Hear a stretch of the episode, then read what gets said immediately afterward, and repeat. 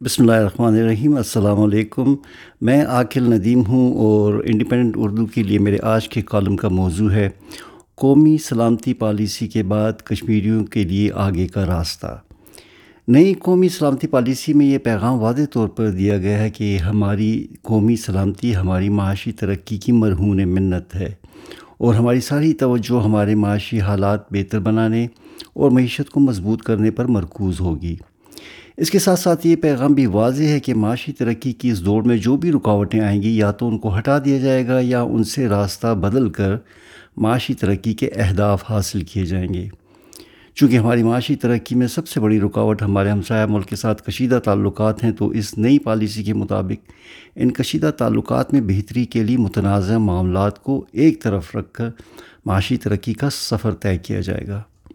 اس policy کے نقوش سے ظاہر ہوتا ہے کہ معاشی ترقی کی اس دوڑ میں ہم اب کشمیریوں کو پہلی جیسی اخلاقی، سیاسی یا سفارتی مدد نہیں دے پا سکیں گے۔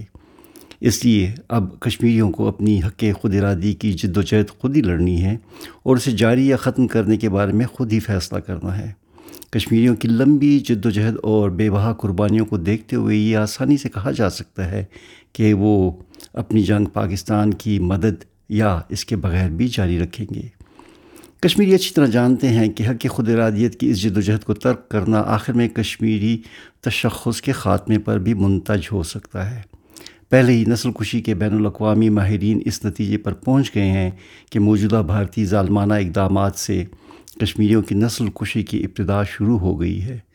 انسانی حقوق کی بین الاقوامی تنظیم جنوسائڈ واچ کے ایک ماہر نے امریکی کانگریس میں حال ہی میں اپنے بیان میں کہا ہے کہ بھارت کے زیر انتظام کشمیر میں نسل کشی کا عمل اور اس کے واضح نشانات دکھائی دینے لگے ہیں۔ اسی ماہر کے مطابق بھارتی حکومت ایسے اقدامات اپنی دوسری ریاست آسام میں بھی کر رہی ہے۔ کشمیریوں کو اپنی جد و جہد کے ان مشکل ترین حالات کا مقابلہ کیسے کرنا چاہیے؟ جبکہ ان کا سب سے بڑا حمایتی اپنی معاشی مشکلات کی وجہ سے ان کا ساتھ دینے سے قاصر دکھائی دیتا ہے اور بھارت انہیں ان کی اکثریتی ریاست میں اقلیت میں تبدیل کرنے کی کوششیں کر رہا ہے۔ ان کربناک حالات میں کشمیریوں کے لیے شاید دو راستے بچے ہیں۔ پہلا راستہ تو ان کی بھارتی تسلط کے خلاف جد و جہد میں تیزی لاتے ہوئے بھارت کی کشمیر پر قبضہ کرنے کی قیمت بڑھانا ہے، جبکہ دوسرا راستہ اقوام عالم میں بھارتی مظالم اور کشمیریوں کی نسل کشی کے بارے میں آگاہی میں اضافہ کرتے ہوئے قانونی اقدامات اٹھا کر بھارت پر بین الاقوامی دباؤ میں اضافہ کرنا ہے۔ پہلے راستے کے لیے بیرون ملک کشمیریوں کو اور پاکستان میں موجود کشمیریوں کو بھارت کے زیر انتظام کشمیر میں مزاحمت کی، مالی اور قانونی مدد کے لیے ایک منظم مہم چلانے کی ضرورت ہوگی۔ مالی مدد سے نہ صرف متاثرہ کشمیری خاندانوں کی مدد کی جا سکے گی، بلکہ حریت پسندوں کے ذہنوں سے اپنے خاندانوں کی معاشی کفالت کے بوجھ میں بھی کمی ہوگی۔ پاکستان میں موجود اور آزاد کشمیر میں رہنے والے کشمیریوں کو مزاحمتی تحریک کی مدد کے لیے جدید طریقے ڈھونڈنے کی ضرورت ہے۔ سب سے پہلے تو یہ کوشش ہونی چاہیے کہ مزاحمت اپنی آواز دنیا تک پہنچا سکے۔ اس سلسلے میں بیرون ملک اور آزاد کشمیر میں کشمیریوں کو مختلف ذرائع استعمال کرتے ہوئے مزاحمت کو جدید مواصلاتی ساز و سامان بشمول سیٹلائٹ فون سے لیس کرنا ہوگا۔ مزاحمت کی انٹرنیٹ تک لگاتار رسانی انتہائی اہم ہے۔ اس سے نہ صرف مزاحمت کے اپنے درمیان رابطے آسان ہو جائیں گے، بلکہ عام کشمیریوں تک معلومات ارساں کرنے میں بھی مدد ملے گی۔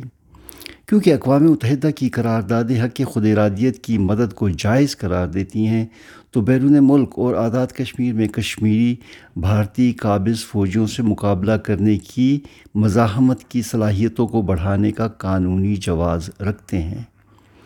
بیرون ملک کشمیری ایک منظم مہم کے تحت مغربی ممالک اور خصوصاً امریکہ میں قانون سازوں کے ساتھ رابطوں میں اضافہ کریں اور انہیں بھارت کے زیر انتظام کشمیر میں جاری بھارتی مظالم کے بارے میں مسلسل معلومات مہیا کریں۔ اس سلسلے میں باقاعدی باقاعدگی سے ان ممالک میں پارلیمانوں کے سامنے مظاہروں کی بھی ضرورت ہے۔ اس کے ساتھ ساتھ بیرون ملک کشمیریوں کو مغربی ممالک میں ان بھارتی رہنماؤں اور فوجی افسروں کے خلاف جو کشمیریوں کی نسل کشی میں شامل ہیں، ان ممالک کے انسانی حقوق کے قوانین کے مطابق عدالتوں اور حکومتی اداروں کے دروازے بھی کھٹکھٹانے چاہئیں۔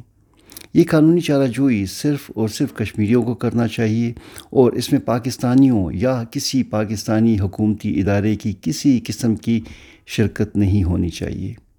ہمارے کچھ ممتاز ریٹائرڈ سفارتکاروں کے خیال میں ایسے قانونی ایکشن کے لیے شاید برطانیہ اور جرمنی مناسب ممالک ہیں جو انسانی حقوق کے معاملات میں آفاقی دائرہ کار کو تسلیم کرتے ہیں۔ اس سلسلے میں حال ہی میں دو حوصلہ افزا پیش رفت ہوئی ہیں۔ اسی مہینے لندن میں ایک وکیل نے بھارتی آرمی چیف اور وزیر داخلہ کے خلاف کشمیر میں جاری مظالم پر لندن پولیس کو انہیں گرفتار کرنے کی درخواست دی ہے۔ یہ درخواست ایک کشمیری خاندان کی جانب سے دائر کی گئی ہے، جس کے ایک فرد کو جو انسانی حقوق کا علمبردار تھا، ماورائے عدالت، تشدد اور ہلاکت کا نشانہ بنایا گیا۔ اس درخواست میں تفصیل سے دستاویزات کے ساتھ فوجی افسروں کی تشدد اور ہلاکت میں ملوث ہونے کے ثبوت دیے گئے ہیں۔ اور اس ہلاکت کو جنگی جرائم سے تعبیر کیا گیا ہے۔ اگر اس درخواست کے نتیجے میں بھارتی برطانوی پولیس نے تحقیقات کا آغاز کیا تو یہ بھارتی حکومت کے لیے کافی بین الاقوامی مشکلات پیدا کر سکتی ہیں۔ اور اس طرح کی تحقیقات دوسرے ممالک بھی شروع کر سکتے ہیں۔ دوسری پیش رفت میں جرمنی میں شامی خفیہ پولیس کے ایک افسر کو انسانیت کے خلاف جرائم کی پاداش میں سزا سنائی گئی۔ جن کا دس سال پہلے ارتکاب کیا گیا تھا۔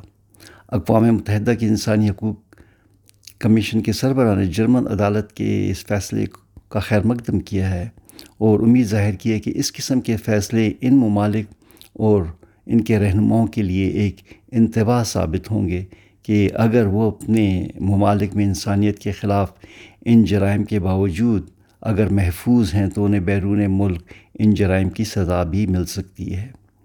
اگر بے شمار کشمیری مکمل قانونی تیاری اور دستاویزات کے ساتھ اس طرح کے قانونی اقدامات ان ممالک میں کریں، تو یہ بھارت کی کشمیر میں قبضے کی قیمت کو بڑھا سکتے ہیں اور بھارتی حکومت کو اپنے ظالمانہ اقدامات جاری رکھنے سے روکنے میں مددگار ثابت ہو سکتے ہیں۔